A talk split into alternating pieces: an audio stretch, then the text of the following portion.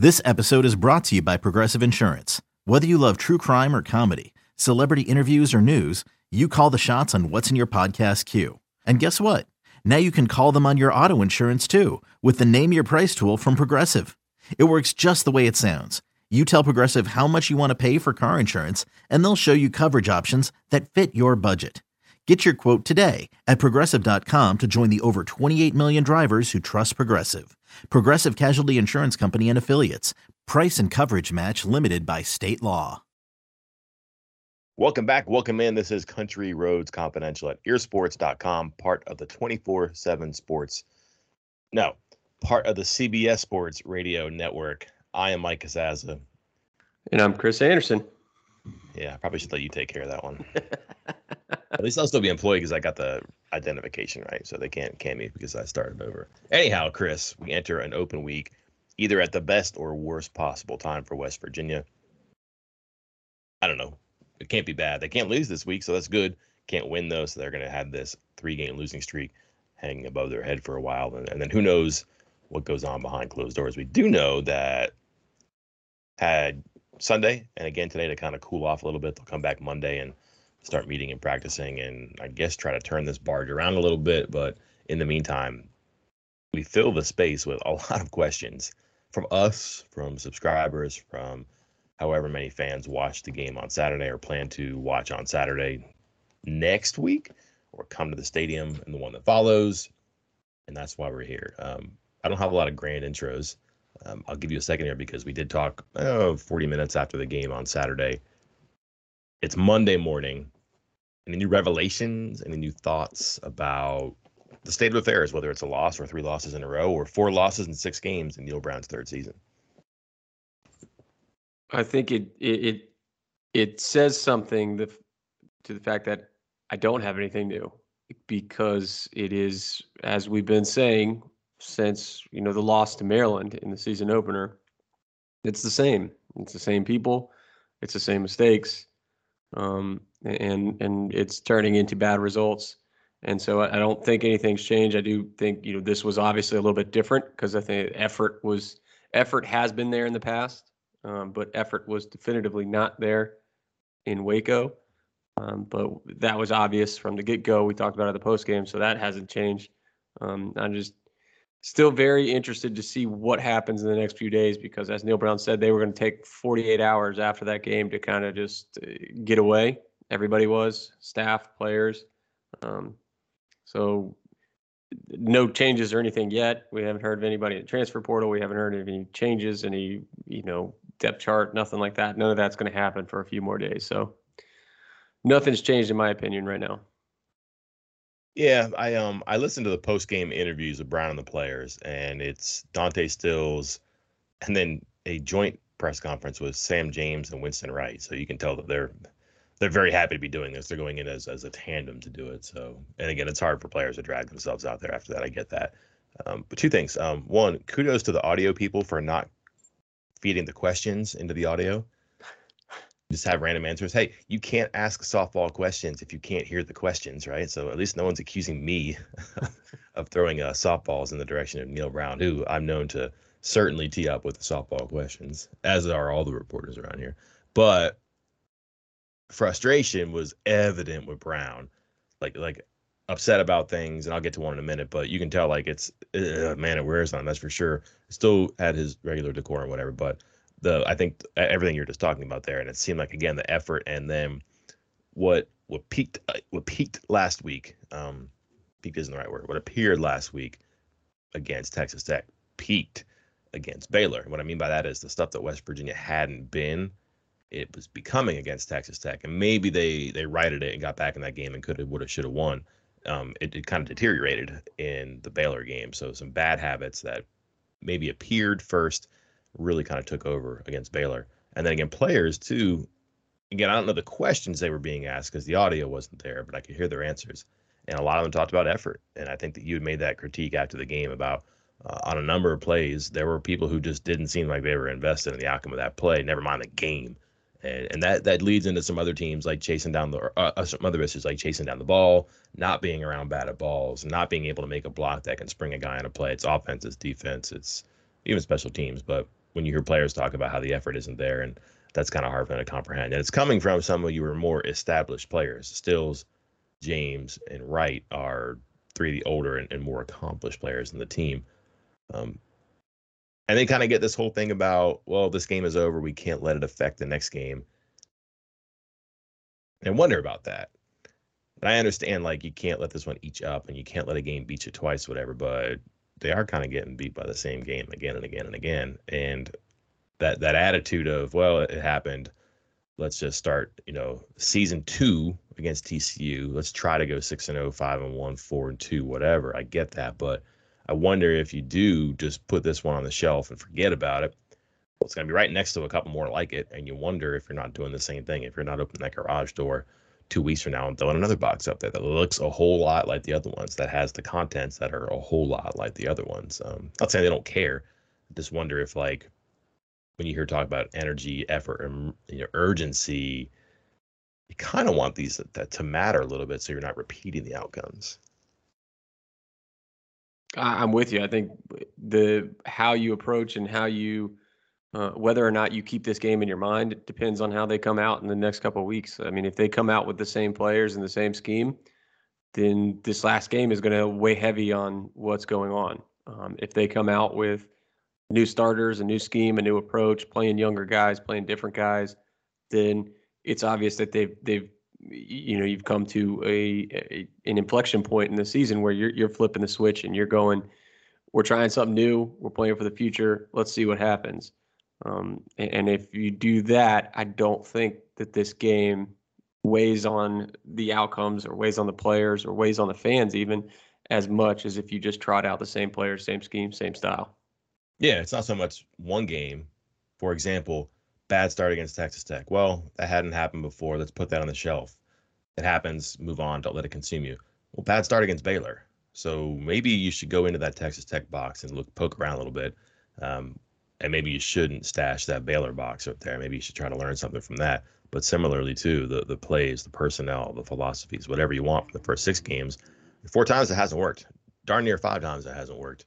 I wonder if you just kind of, you know, continually do that things or if you pay some t- attention to it too. Um, I want to uh, apologize to McLane Stadium and the clock operators. Now they don't listen, I don't think, and they never heard. I never heard from them or got a direct message or anything like that. But I did say after the game that I had remembered reading and then I heard on the broadcast that there were some issues with the clock when Iowa State played at Baylor, and then perhaps that had something to do with West Virginia taking a timeout before taking a delay a game before the first snap. Chris, it turns out that West Virginia is probably just that bad at that. Um, the rule, and some people have have twisted this up. Um, you don't spot the ball after a touchback and run the clock. As soon as that whistle blows on a touchback, you start a 40 second clock. That's a three or four year old rule now.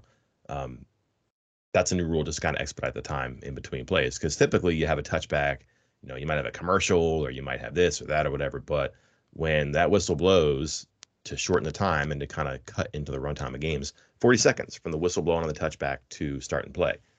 I went back, I watched it. It's like 42 seconds. So the officials got that one right. Um, Brown said he didn't think it was good officiating. I'm not sure what he meant there. I wasn't there. Can't press him on it. Don't think I'm going to press him on that today or tomorrow. I don't know why.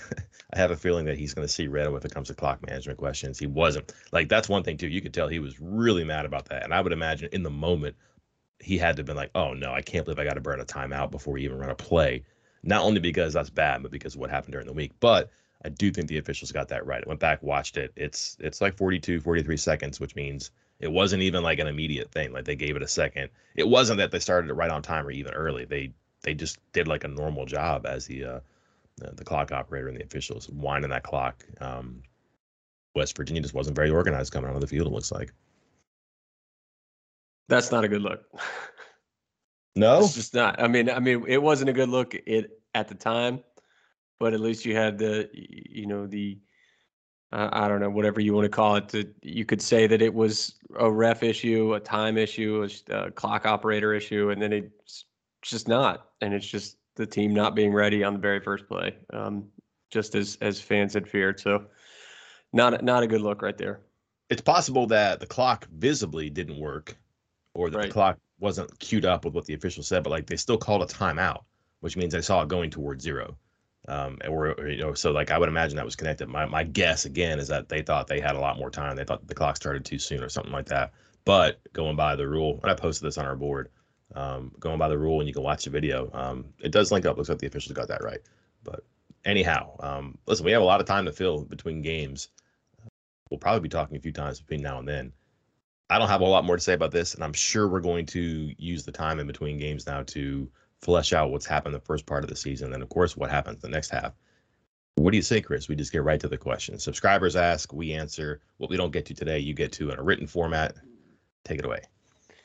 Uh, let's let's get started with something semi-related to that. Um, it's from Macon Bacon. I'm gonna kind of uh, adjust his question a little bit. If he asks, um, "What is more worrisome to you? The fact that the team has come out flat two games in a row with no sign of emotion or effort, or the fact that this team is awful at, at well, he says that awful at everything Coach Brown was apparently good at. I'm talking about things like stupid penalties, awful TO usage, being prepared every game, etc. Which which is more concerning, the effort part of this or the mental mistakes, Mike?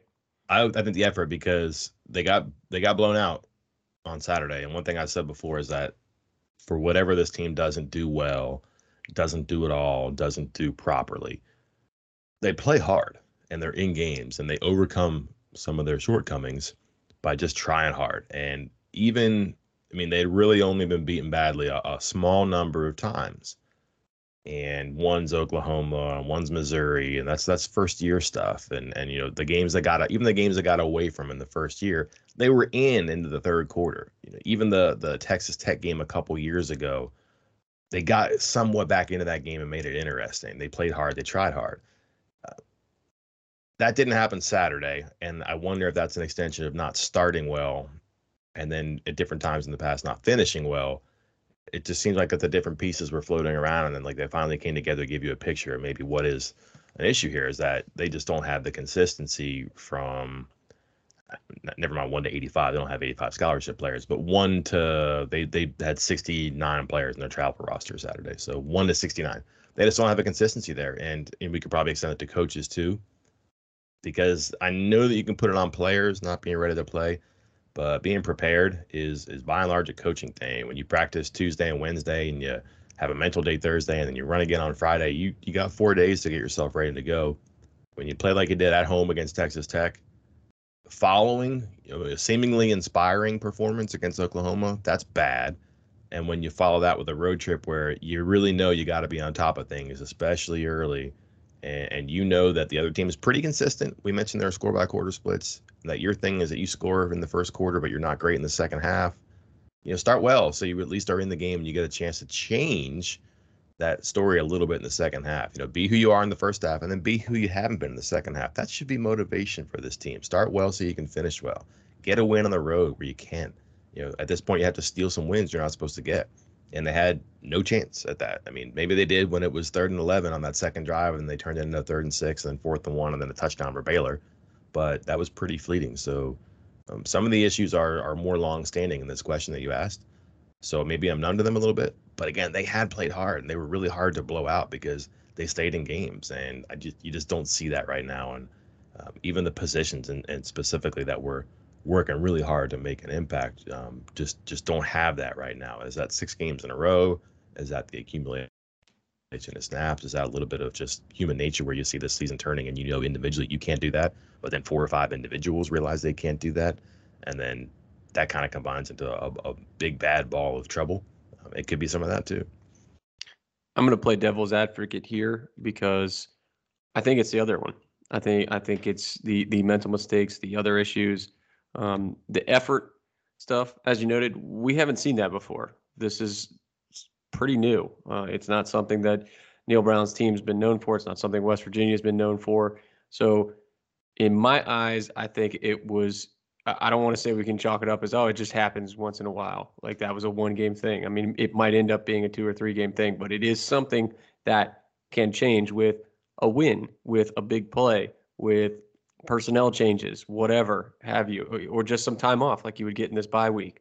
However, the other issues, the constant time management problems, the stupid penalties, the all that stuff, and keeping these these these close games and making big mistakes in close games. That's been happening for three years. It's been happening for three years. It's been happening in wins, in losses, after wins, after losses, mm-hmm. with certain players, with other players. It doesn't seem to matter, and I think that's the most concerning part to me is that that that is going to be um, that is going to be a thing that that sticks. And if it sticks, then it's not you know it's not going to go away and and that would be more concerning to me than maybe maybe a one or two game issue with effort these aren't good issues to have though no. We, we, can agree effort, on that part. effort effort and mental mistakes are your biggest problems? That's not great. That's Yeah, not, I think- and and those aren't even the things that the coaching staff's talking about being a problem. They're talking so the fans and you and i are noticing effort and mental mistakes and the coaching staff is talking about depth and injuries and health and all this other stuff. This is a lot of issues to be having all at once. yeah i had no idea they were as beat up as they apparently are. Apparently, we'll see but I get a lot of snaps six games in a row i feel bad for oklahoma nine games before a bye week but they have a lot of wind in their sails now because of that comeback so um, yeah uh, different answers i think both good answers and, and certainly kind of really shine some light on what is and isn't happening right now. The the repeated appearance of the mistakes is is concerning. Again, maybe I'm numb to that, but like I was just surprised that the things that you, you maybe took for granted, but you knew that they were going to have, they have not had lately. um, this question related to the effort again from Schmalzo eight WVU. Um, I've heard multiple people reference that coming out flat is on the players. Coach Brown, Dale Wolfley, to name a couple. How much of that falls on the coaches? And I don't know if we can get into percentages here, but uh, like, is it mostly on the players? Is it? It, it's mostly on the players in the sense that like the, the coach can't throw the touchdown pass and the coach can't block the field goal and things like that. So yeah, um, uh, that's that's a little bit of buck passing if you ask me, um, because the coaches prep the players during the week and the coaches put the right players in the field who can start games right. Um, I, listen, players, yeah, I get that they have to do it. That's pretty obvious.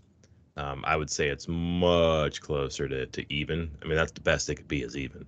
Um, but the coaches have certainly something to do with this because, I mean, how how can you not be ready for homecoming uh, after the Oklahoma game, three thirty? Daryl Talley. I mean, I mean, a lot of people were ready to see West Virginia come out and blow Texas Tech's doors off because that should have been an angry team, a motivated team that had talked big after the game about we'll see them, not just on news conferences, but on Twitter, like, hey, we'll see them again. Um, how do you how do you come out so flat against a team that was embarrassed the week before, gave up 70 points, was without six starters, traveled across the country, and and really ran up and down the field on you in the first half? And how can you not be ready for that? That's players, sure, I guess, but man, coaches got to be on top of that. I think coaches would tell you that.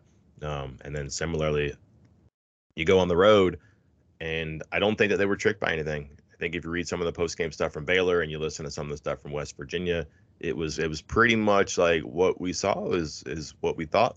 Um, what we got is what we expected. This, that's on both sides. And one team was just better at it. And then you know when it's it's 21-7 in the first quarter, Chris, that's that's indicative of um, you you just don't have the right ingredients there at the start. And then listen, some of that is the ingredients, but some of that is who puts the ingredients in the shopping cart too. So to me, it's Um, 50 50. Uh, maybe it leans a little bit one way or the other, but it's it's not it's not 90 10 players coaches. I'm with you on the 50-50 thing. I, I think an interesting question that that can be asked tomorrow during Neal Brown's press conference is did he see this coming? Because he was asked this uh, last week for the Texas Tech game, and he was stunned about the lack of effort to start the game. He said that Tuesdays and Wednesdays practi- practices are usually indicative of what's to come, and he said that they were great practices, and so he was just completely stunned by the fact that the team did not was not ready for the start of the game. So the fact that they were not only not ready for the start of the game, but the entirety of the game on Saturday, I'm wondering if that was um, on full display. That if you could have predicted that was coming, based off of how they were looking on Tuesday, how they were looking on Wednesday. Um, and, and I say it might be a good question because if if he already saw it coming, I think that might be indicative of a bigger problem that that it is trending, it is rolling in the wrong direction, kind of snowballing, and, and something needs to be changed. So I'm curious if he saw the poor start coming because we've heard, you know, Bob Huggins loves to do that with games. That after the game, if he's asked about it and he says he he knew it was coming because whether it was win or loss, if his team played poorly he knew it was coming because they had bad practices leading up to it, and I can't imagine football's any different. Yep, agree. Um, speaking of changes, what kind? This is from Cole, eighteen sixty seven.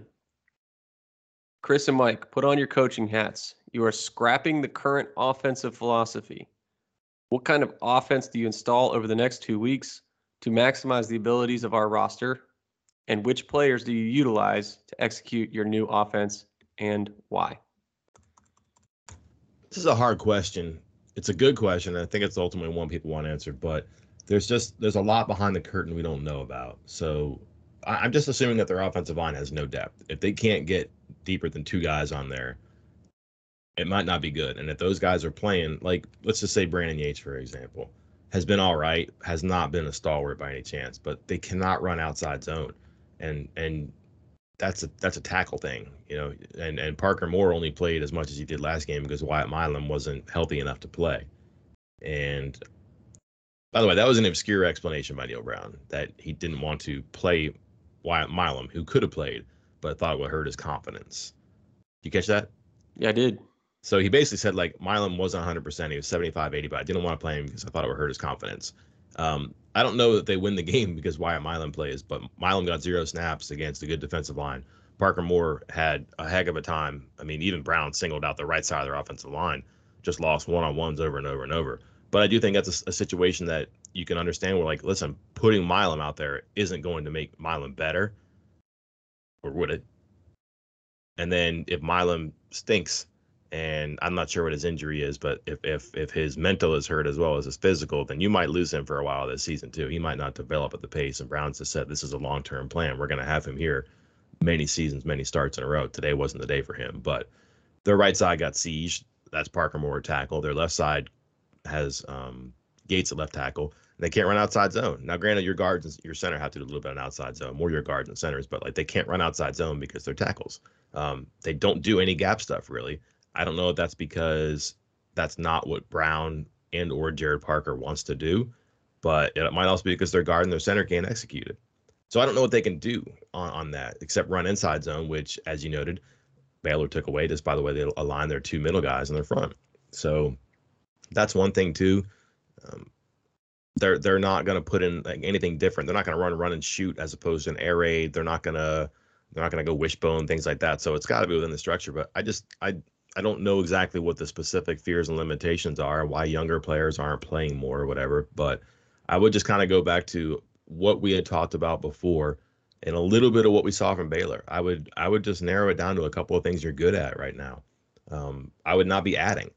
I'm not sure this team is good at what it does, so I don't know how you can say that this team is going to be good at what it doesn't do. So what I mean by that is, if this team isn't good at you know outside zone, inside zone, and and some simple passing concepts, why would you add to it and make them learn new stuff? Because that's not going to help your confidence right now. So these two weeks, I would think you, you throw out X percentage of what you're doing and, and maybe specifically not doing well. You keep what works and what isn't a complete lost cause, and, and you cut your plays down, I don't know, uh, some arbitrary percentage, 33%, 50%, whatever. And then you just do the window dressing. You do, you know, you do your formations. You run one play in three different looks with two different personnel packages you're shifting and motioning before the snap. This is all stuff we talked about. I think that's probably a, a boring explanation, but to expect them to put in some some high octane offense or to run with tempo or no huddle, it's just not them. They're going to hurry up and punt. I think if you go like a, a, tempo offense, if you start just doing new stuff, I think you invite a margin for error that one already exists and shouldn't widen, but you would do that. Um, now, who would I focus on? That's a good question. I would be probably rolling offensive linemen a lot more than they are save maybe Zach Frazier's because that center position is so specific. But listen, let's see what Jaquay Hubbard has. Is he worse right now? than Brandon Yates? Maybe, but by how much? Milum and Moore. Milum's injury, that's I get that. That's going to be different. But left guard, right guard, let's see. Um, let's see if, if, Jordan White can be a starter. Let's see if Gmiter is maybe better on the left or on the right or le- than left. Let's see if Nester is better on the left than the right. Let's see if you know any one of these guys can they do something there. I'm not saying 50-50 split, but I play him more. Um, and then receiver, Prather only really played when and because Wheaton wasn't available in the first quarter. I would probably try to do something with Prather just to see what he has. If he's got juice, do it. Um, the only other juice guy on the offense, and he's played basically no snaps of meaning meaningful value this year, is Sam Brown. Uh, I would see what he could do because like this offense needs juice. It doesn't have game breakers. Um, I don't know who you play in the backfield besides Leddie Brown. And Justin Johnson um, has some has some pop when he runs. Is not a run blocker. Tony Mathis, I don't know if they just completely whiffed on their evaluation of him this year or if he is still hurt, but he has not been a player. And Avarius Sparrow is still kind of undercooked. So, I mean, maybe you play Sparrow to see what he can do, and maybe you play Mathis to see if he can get on track, but you're taking away from Leddie Brown. And if you're trying to simplify things in your run game, um, you, you also simplify things by just keeping Leddie Brown in there as much as you can. Oh, and the quarterback. I changed quarterbacks. you really buried the lead there. Um, Another day is here, and you're ready for it. What to wear? Check. Breakfast, lunch, and dinner? Check. Planning for what's next and how to save for it? That's where Bank of America can help.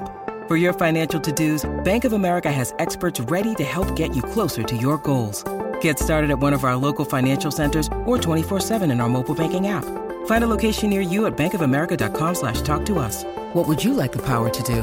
Mobile banking requires downloading the app and is only available for select devices. Message and data rates may apply. Bank of America and a member FDIC. I am, one, yes, change quarterbacks. Two, um, love the idea of simplifying the playbook. Um, I'm about to give my flag football seven-year-old coaching uh, take here. So go ahead and prep your jokes, everybody that's listening, about how hmm. that's that's just not you. It's not relatable, but it, it kind of is. I, I think we for the first few games of our season couldn't score, couldn't score at all, couldn't get the offense going. The guy that was calling the plays was calling all sorts of different stuff. It, it was different different styles, different formations, different pass plays, all this stuff. And we're talking seven year olds here. And I don't want to say that this team is like the seven year olds, but at the fourth or fifth game of the year, I switched it up and I I would switched it up and I took over the play calling and I went to the same formation with the same play, a split back with a wing back, split backfield, two two running backs in the backfield with a wing back. Split backs just did an X. Wing back came around afterwards for an end around, and then the guy snapping the ball, who is an eligible receiver because it's five on five, goes out for a pass. Same thing, just option one, option two, option three, option four. Over and over and over again, change up which option. Scored 42 points the next game. I'm not saying that's how simple it is in college football, but I think that's an approach that West Virginia needs to take. I think they need to trim down this playbook, stop trying to do a bunch of random stuff. It, it goes back to my tapas analogy mm-hmm. for for this offense where they're doing random things because I kind of like the read option part when they do it Granted, I like it a lot more when they have Garrett Greene in there, but I think if you kind of do almost the same play, just like you were talking about how Baylor basically runs the same plays and they just dress it up in different ways and do different, you know, different options off of it. You you have choices of which way you want to go. I think West Virginia needs to do that. I think they need to do that with Garrett Greene. I've been saying that since week one. Um, he just opens up the offense that much more. And the offensive line, it has to change. I I don't know the answer to that. I do not know what the answer to that. I will be the first to admit it, but we're in that zone of the what do they call it? The definition of insanity, where you do the same thing over and over and over and over again. And you look at even Neal Brown said afterwards that the right side of the line was being beat in one on ones over and over and over and over again. And there were no changes. I mean, Jordan White swapped in there for a few plays for Doug Nester, but that was already happening while he was still getting beat because both of them got beat on Saturday. Um, referenced Wyatt Milum not really wanting to play him, but what about John Hughes? What about moving somebody else over there? Uh, you got guys that have experience, and you look at the snaps on the offensive line. It's the same five guys. It is the same five guys. I mean, you got Uh, at left tackle, you got Hubbard's only got 44 snaps, all of them pointless, uh, or not point. Excuse me, it's a harsh word, but not meaningful snaps. Yeah. Uh, James Gmiter, 379. Again, nobody else out of all of them. Uh, 386 for Frazier. So you're talking 25 snaps at, at for or 12 snaps for Tyler Connolly. That's it. Uh, at right guard, you Jordan got White actually. was it Jordan White at center? Yeah. Oh yeah, He's I got well, I got him on here for some snaps, but not. Oh yeah, there it is. Eight is all he's got according to PFF, Okay. and then twelve for Connolly, and then right guard. You know, it's mostly Doug Nester again, over 300. At right tackle, it's mostly Parker, over 300. There are no changes. Like the offensive line has been bad from day one, and there are no changes. And which is a disappointment because they have been recruiting that position as well as as well as they could have the past couple of years.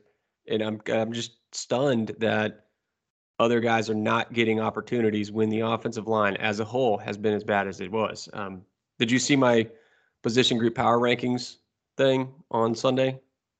Very happy with number one. Are you not? Are you? should we tell? Should should we say on on the air? oh, I guess we're not live, but recording the joke about whether there should be a number one. well, yeah.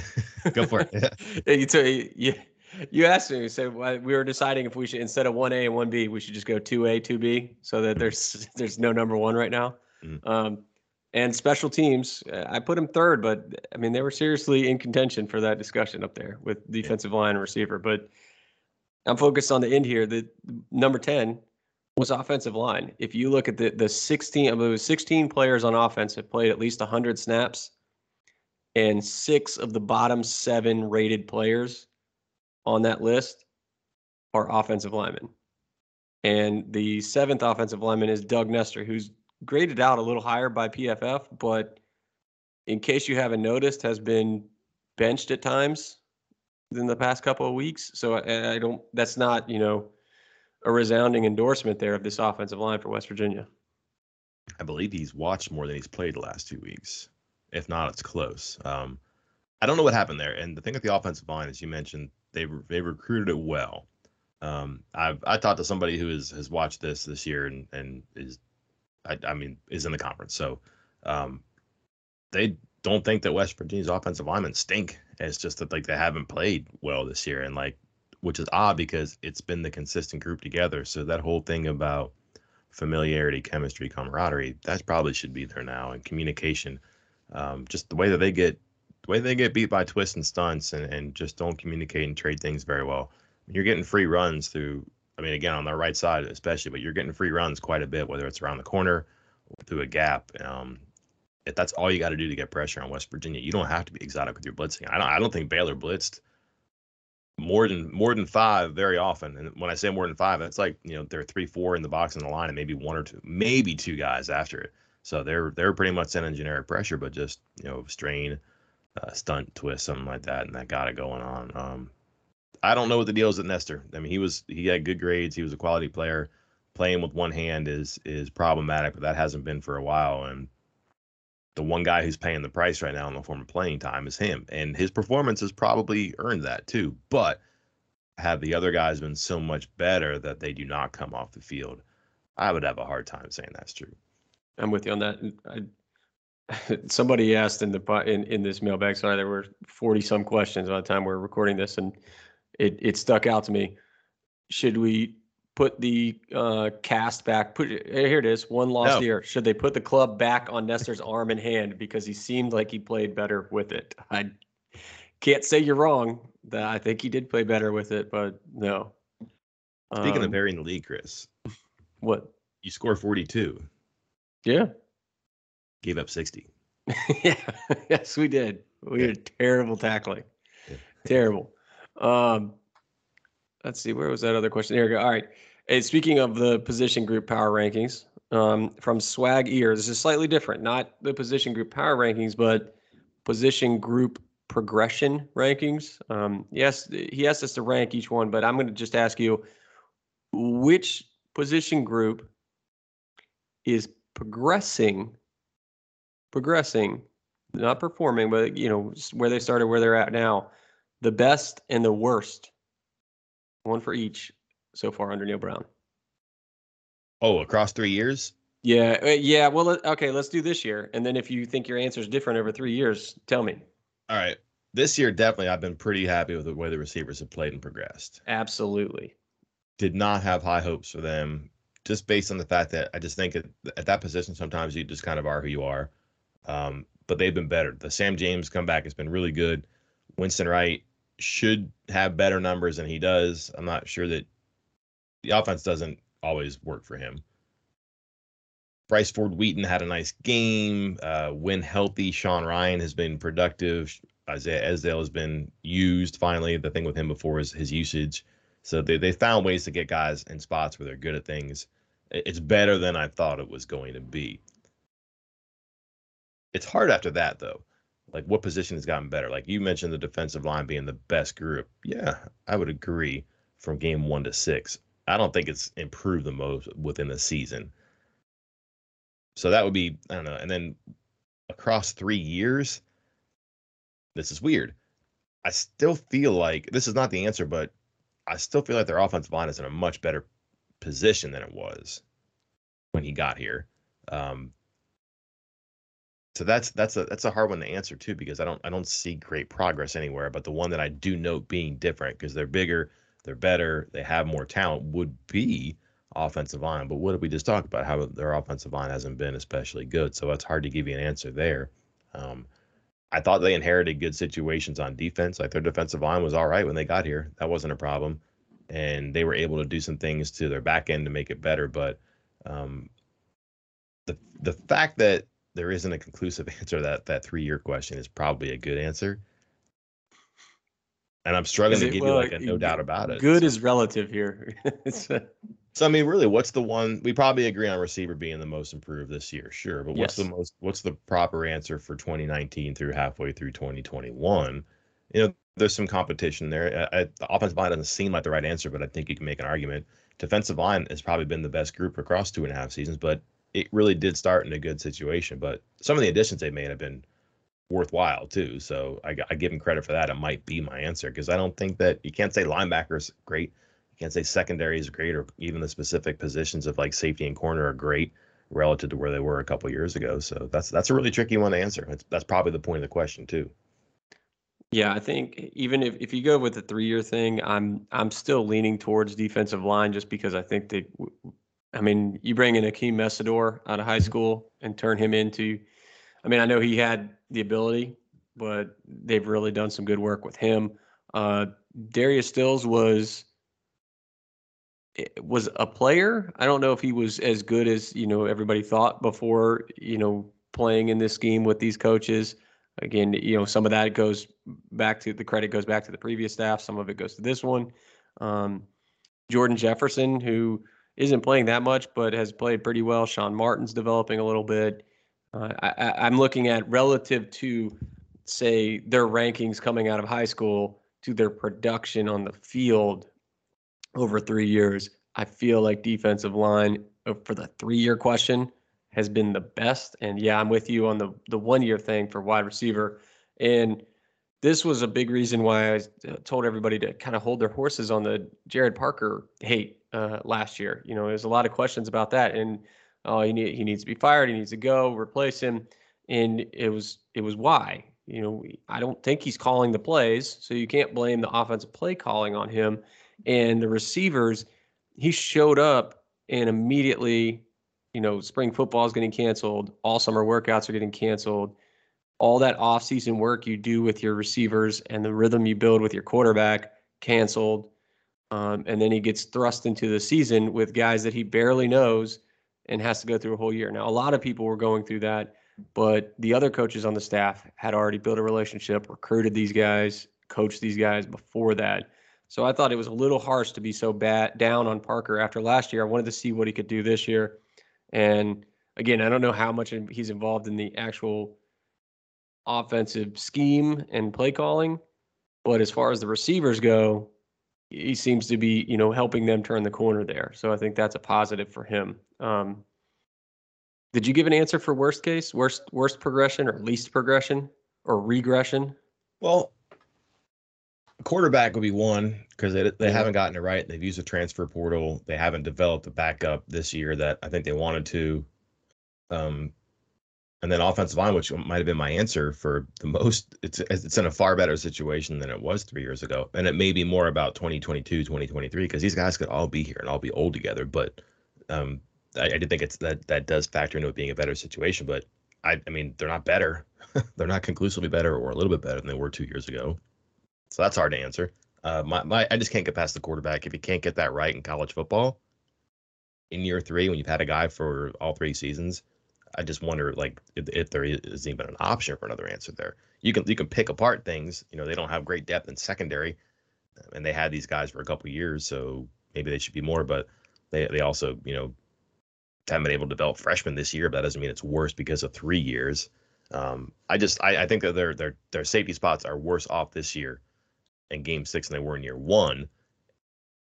I'm not sure Doege's gotten worse because I'm not sure he was so good to start this season, but I think if you look for three years, that would be my answer quarterback. It, it has to be quarterback. I think. I mean, offensive line is close, but I'm with you on quarterback. I to, to recap what has happened at quarterback since this staff arrived is they brought in Austin Kendall before they even finished the spring. Decided they needed another transfer. Brought in Jarret Doege.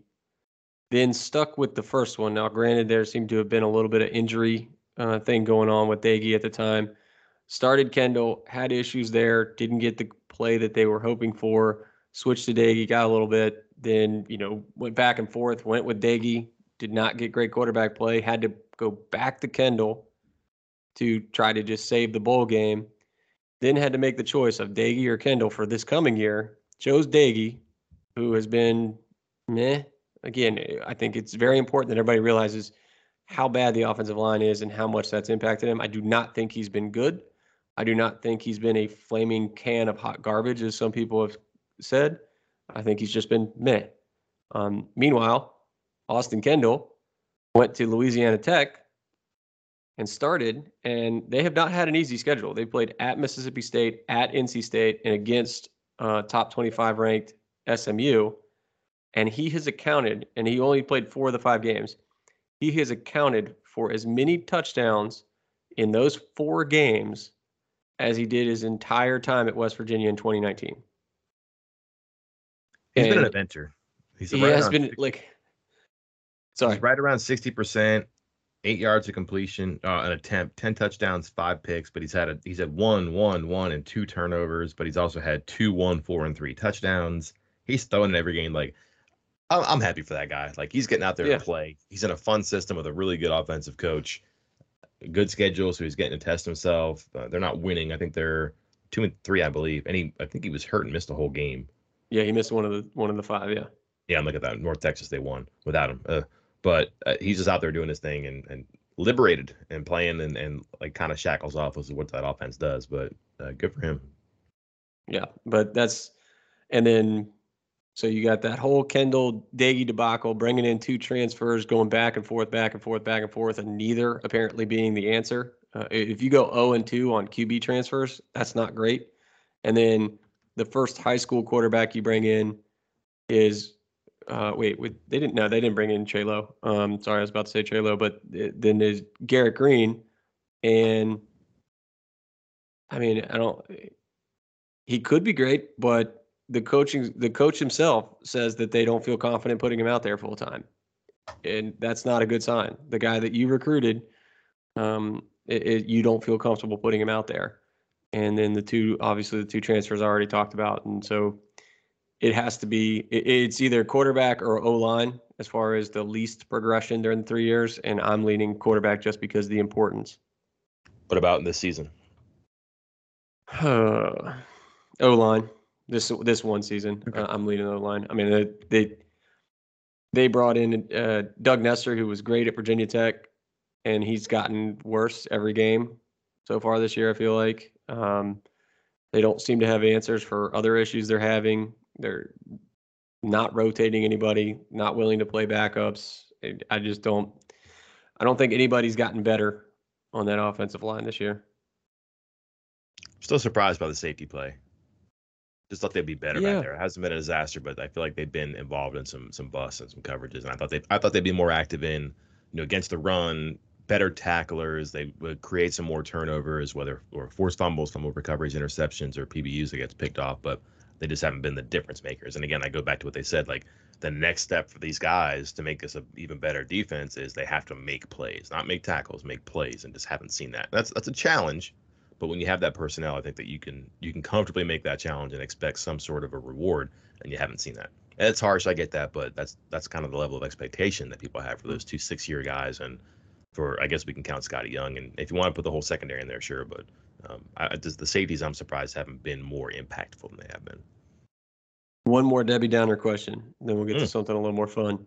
Uh, this one from WV Snids. This seemed unfathomable, unfathomable not long ago, but now it is within the realm of possibility. What happens if WVU finishes two and ten for the season? Would it be different if we finished three and nine with our only other win against Kansas? So it's, it's- you're only playing a nine game se- or eleven game season, basically. Is that what we're saying? Yeah, well, I mean, I, I, the answer is if West Virginia finishes two and ten with a loss to Kansas, it is drastically different than three and nine with a win over Kansas. And that's not to say that three and nine is good, but losing to Kansas as the cherry on top for the final game of the season, cool. Listen, Oh. if they go if they go two and ten and lose at home to Kansas, I don't think anything's off the table. Like I- that's that's that's ridiculous. You can't lose. That would be what nine straight losses to end the season. Mm. Is that right? Is it Yeah. more than that? I thought it was more than that. It'd be nine losses to end the season because they were two and one. Yeah.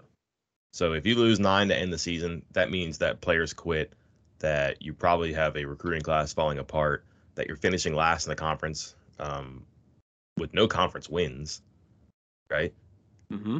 Um, if you lose nine in a row, yeah. Uh, I, I would I would be worried if I was anybody with a paycheck there if that happened for sure. Like that's that's a disaster. And listen, man, I know the I, I know what people are saying about the buyout, and I'm not I'm not saying that they're going to or nor should they fire Brown. Don't I just I'm not even doing that, so don't say that. I'm not predicting this at all. But this whole thing about like the contract and the buyout, I, I promise you that you don't offer the contract unless you can break the contract. And what I mean by that is you're not going to put these these buyouts in, for example, unless you're willing and able to pay them. And if you look at this and you're like, I have a bad situation right now and I got to get out of it, you do it. Cost be darned, because if you have a mistake this year and you run it back and you do it again and you're the same situation or a similar situation last year, the person who didn't fire may get fired too. You know, I'm not saying that like this is just, I'm not saying it's a situation here, but like just in general in college sports or sports, you see this where you get into a deal and you can't get out of it and all of a sudden the finances and the logistics handcuff you you get out of it when you have a chance to sometimes too and moreover and this has become true you you don't again you don't offer a contract unless you can get out of the contract. And i don't think if they're scared to do something. If they get in a situation they say this is bad. Um, that that happens kind of around the country now too. Like oh i can't believe they they canned this coach after two years or after just one losing season. When you know you know sometimes too.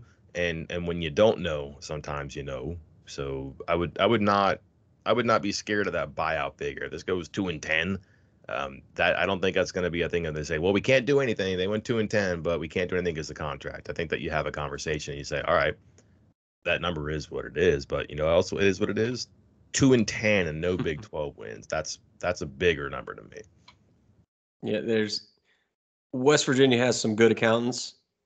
There's always money. Yeah. There are always ways to find money in those type. i- i- There, if you go two and ten and lose to Kansas, money will appear, Mhm. and, and not not for the right reasons, not for the fundraising reasons, but for other reasons. So Yeah. in uh in contracts you um and this is this is legal speak so i'm sorry but like you you legally cannot put something in that prevents the other party from breaking the contract so that's why buyouts are liquidated damages and they say it's an agreed upon cost it's not a penalty it can't be punitive well conversely an athletic director and a president are not going to put a number in that they cannot breach. Like they put that number in because they're comfortable with it. So if they feel like they have to fire the coach between this season and this season or next season and the season after whatever that's that's not an obstacle the buyout. That's the cost of doing business. And it gets negotiated and there's mitigating language and all that stuff in there too. But like it's not a deterrent if you because again, if it can't be punitive to keep someone from breaking it, it also can't be stupid and, and and a roadblock that keeps a party from breaking it too. It's just the cost of doing business. It's the price tag that you agree to pay too. So um, don't think that they can't or won't or shouldn't because of that. That's a situation you get yourself into. That's the number you're comfortable paying um, to get out of a bad deal. So this is way premature. I just think that if people are ever going to start talking about buyouts, they have to understand what those numbers are and why they're there and what they mean. Um, it's it's the price tag. It's not a deterrent. It's just the price tag. Next question from J Cart 304. With Mike's MMA skills and CA's size and length, is there any combo of WVU sports writers that could take you guys in a tag team match? um, Do you want to address that one? Huh. And, and a, like a like a traditional like sports entertainment. I don't know. It just Well, says no, our a tag team off- match. So Our charisma and popularity is off the charts, so we would be undefeated there. I think we'd sell all the merch. Um, trying to think of other tandems, like a lot of one man shops. I don't even know who the tandems are for some of these sites. yeah. Um, oh, that's a good question. No, the answer is no. We'd be all right. We would we would probably Yeah. run the table. I think we'd be okay. I, I think the better question is, can can my jab keep Mike far enough away that he doesn't start body shotting me if we went one on one? I think that's that's the better question. That is my kryptonite, to be honest. well, uh, my my kryptonite might be lasting more than one three minute round. So Oh, okay. if we go more than one round, I think you might be all right. Now, who turns on who first? Me on you or you on me? I don't know. You keep taking more podcast shots on uh, on me, and we'll see. He We'll is a out. doctor. Have to trust him. All right. Hey, let's let's finish with uh, let's finish with a basketball question. All right. Let's let's get our spirits up because again, bye week for football. We will have football coverage. We will hear from Neal Brown. We will have our usual rundown of what's going on in football. Actually, a little more. Uh, well, not more, but different because we're going to do kind of a recap of what's happened so far, what's coming, and PFF grades so far, and so on and so forth. But we'll have some basketball stuff as well. So let's let's do this one. This is everyone's favorite. It always gets asked. We'll see if your answers change. But WVU G13 projected starting five. Mike, what you got? All right. I'm fascinated by this because the answer is going to be indicative of how they're going to play. I think. I'm not sure. Um, I think that there's a, a bunch of ways they can throw lineups at you this year too, but there's also a good chance that they're going to have some potent offense on the court the entire time, which is really fun finally. Uh, and I think they could be good defensively, but I don't know if they start three guards or two. I don't know if they start, you know, two big fours or or three big forwards. So I'm very I'm very interested in this. But to answer the question, I'm going with Curry at point, McNeil at two, Bridges at three. And this is where things get interesting. I'm gonna say probably Cottrell four, Paulicap five. Now, Mike, where's Osabuohien? Mike, where's Taz Sherman? I know, I know, I know. Um, I could see maybe Osabuohien at the four or five. I think they're going to bring Sherman off the bench because if you look at those splits, McNeil's been good as a starter and Sherman's been good off the bench. And I don't think it really matters who starts. They're going to play a lot and probably play a lot together. Um, the thing that's interesting to me is the the Cottrell, Osabuohien, and then Paulicap slash Carrigan, how they split those minutes up. But that would be my five. Uh, Curry, McNeil, Bridges, Cottrell, Paulicap. I'm glad we have different answers. It would have been pretty boring last question if we would have had the same answer. Um, I think Huggins is going to, uh, you know, shoot for the moon with the starting lineup, and I think it's going to be, you know, I think uh, over the course of the game, they're going to be swapping in Cottrell and Paulicaps and Gabe and and trying to get guys, and you won't see McNeil and Sherman on the court together all the time. But I think that maybe is where they start, and it's some of the time on their rotation. So I'm going Curry, McNeil, Sherman, Bridges, and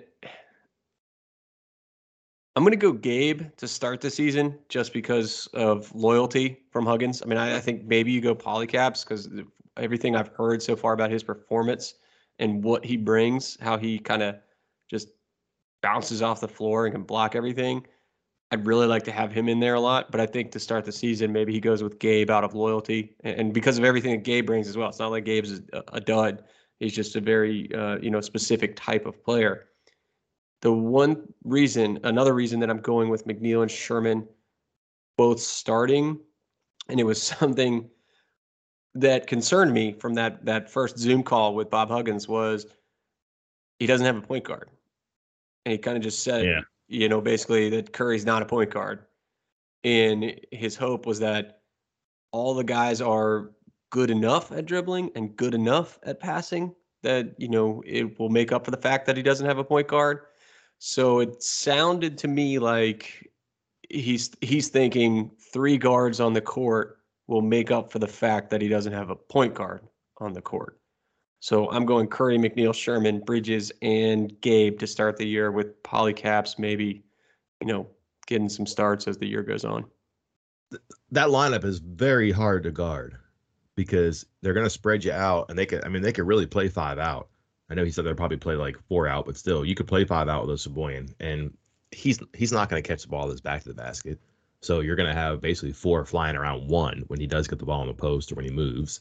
And even if you take him out and you put a Paulicap in or or I mean, I don't think you'll see Cottrell at five. Uh, maybe Ndiaye can play some five.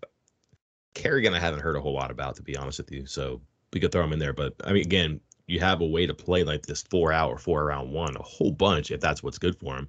Conversely, you could be big but still play like four out with Cottrell the four or even like you could you could theoretically play Bridges at the four.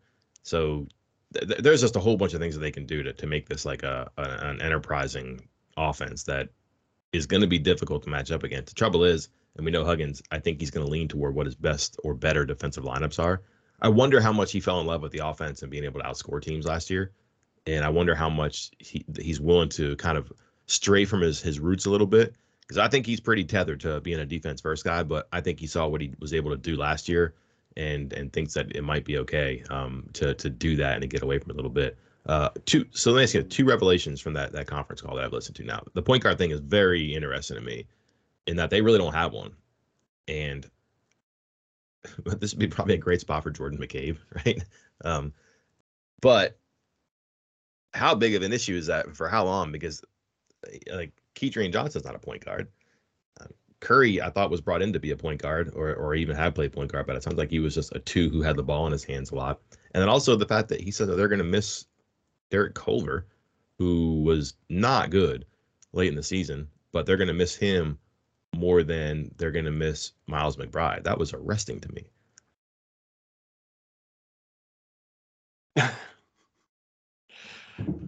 was it? You don't think so? Yeah, I mean, I yes, I do. Like an NBA player, and we're talking about how they don't have a point guard, right? Yeah, McBride could have been their point guard for sure. And then, man, like Culver was, I mean, he was a problem. He was almost unplayable at times last season. But I'm guess they're talking about his rebounding, and and there was a toughness to him that you, I mean, that I think was kind of contagious a little bit. Maybe they don't have that now, but I also think that like it really gets them away from that style that again, I'm talking about how, how far Huggins may lean away from what he had been and what he's prone to do in the past. I think if you have Culver there, you probably lean into it even more. And this, without him, gets him further away. I just, I don't know. I just, he wasn't very good late last season for whatever personal reasons. And I don't know how, I don't know how you could assume he was going to be good and plugged in this year. It's a tough one for me yeah, to answer. Yeah, I, I, I was being a little sorry. I was being a little facetious there, just because I when Huggins said that, I posted it on the board with a, oh my God, I can't believe he just said this. And there were actually a lot, a, a good number of people that were like, yeah, of course, of course we miss Culver more. And this is why. I was like, wait, wh- huh? What? I don't know. I don't know about that. I mean, they won't rebound as well, maybe, but I mean, if they can, I don't know. I don't know what Carrigan can do or what a Paulicap can do or what Ndiaye can do yet because they haven't played a whole lot yet. Now, granted, are they gonna are they gonna rebound individually like Culver? No, but perhaps collectively they all can scrap together enough to get I don't know 14 rebounds a game or something like that, that might be good. Um, and again, if if if you're not feeding, if those guys can't be offensive players and you're not feeding the ball and hoping him, hoping that he can do something for possessions or weeks or months at a time, I don't know. You just kind of get that out of the way. So sounds like we're in agreement that we just didn't agree. But I'm, I'm moreover, I'm curious to see how how how accurate that is because I think he probably has a better idea about his team than I do. Yep. I think Well, maybe. we'll try to get we'll try to get some details about the scrimmage yet. Um, typically, those things flat out. I'm I'm I'm surprised. I guess last question, Chris. Are you surprised you haven't seen details of that yet? There's usually a box score from a dad or a reporter or something out there, and we haven't seen anything yet. And I haven't seen really any from anywhere. And this is the big scrimmage weekend. Yeah, I, I, haven't texted uh, Issa's dad to get the official box score Hey. printed and faxed to all the media um, this year. So uh, I don't know where that is. Again, we, we I got confirmation all from all over the place that they were playing Schmaten, um, potentially in Columbus, uh, but we'll see. I, I, think you know it was it was supposed to be this weekend, like you said, and a lot of other teams are playing their secret scrimmages. So maybe maybe the NCAA is cracking down on that. You know, is start slapping some wrists for talking about these secret scrimmages. It's time to prioritize that. Yep. Anything else? That's it for now. Again, we'll, I'll, I'll take the rest of the questions. I'll write them out, um, have them up first thing in the morning, and then we got Neal Brown at lunchtime, so that should close down the week on on Baylor. We don't have to talk about that game anymore after that. Hopefully, Well, we will because I'm trying to get text from game day done. I uh there there's a very easy way for me to do it and I was unable to do it because of uh just complications. Um I'm to get to it. Chris, you were very upset because I know you look forward to this on Monday mornings. I don't know how uh therapeutic it'll be on like Wednesday morning, but it, it might be Wednesday morning. ah, that'll be all right. I I I'm gonna need some therapy, Mike, because I'm about to do the pumpkin patch and the apple orchard in the same day. Ooh. So a little cider in there. pray for CA. I, I might be a lot of cider at the end. We'll have to see. if you know what I mean. And I do. Uh, well, until then, I'm Mike Casazza. And I'm Chris Anderson. We'll talk to you next time.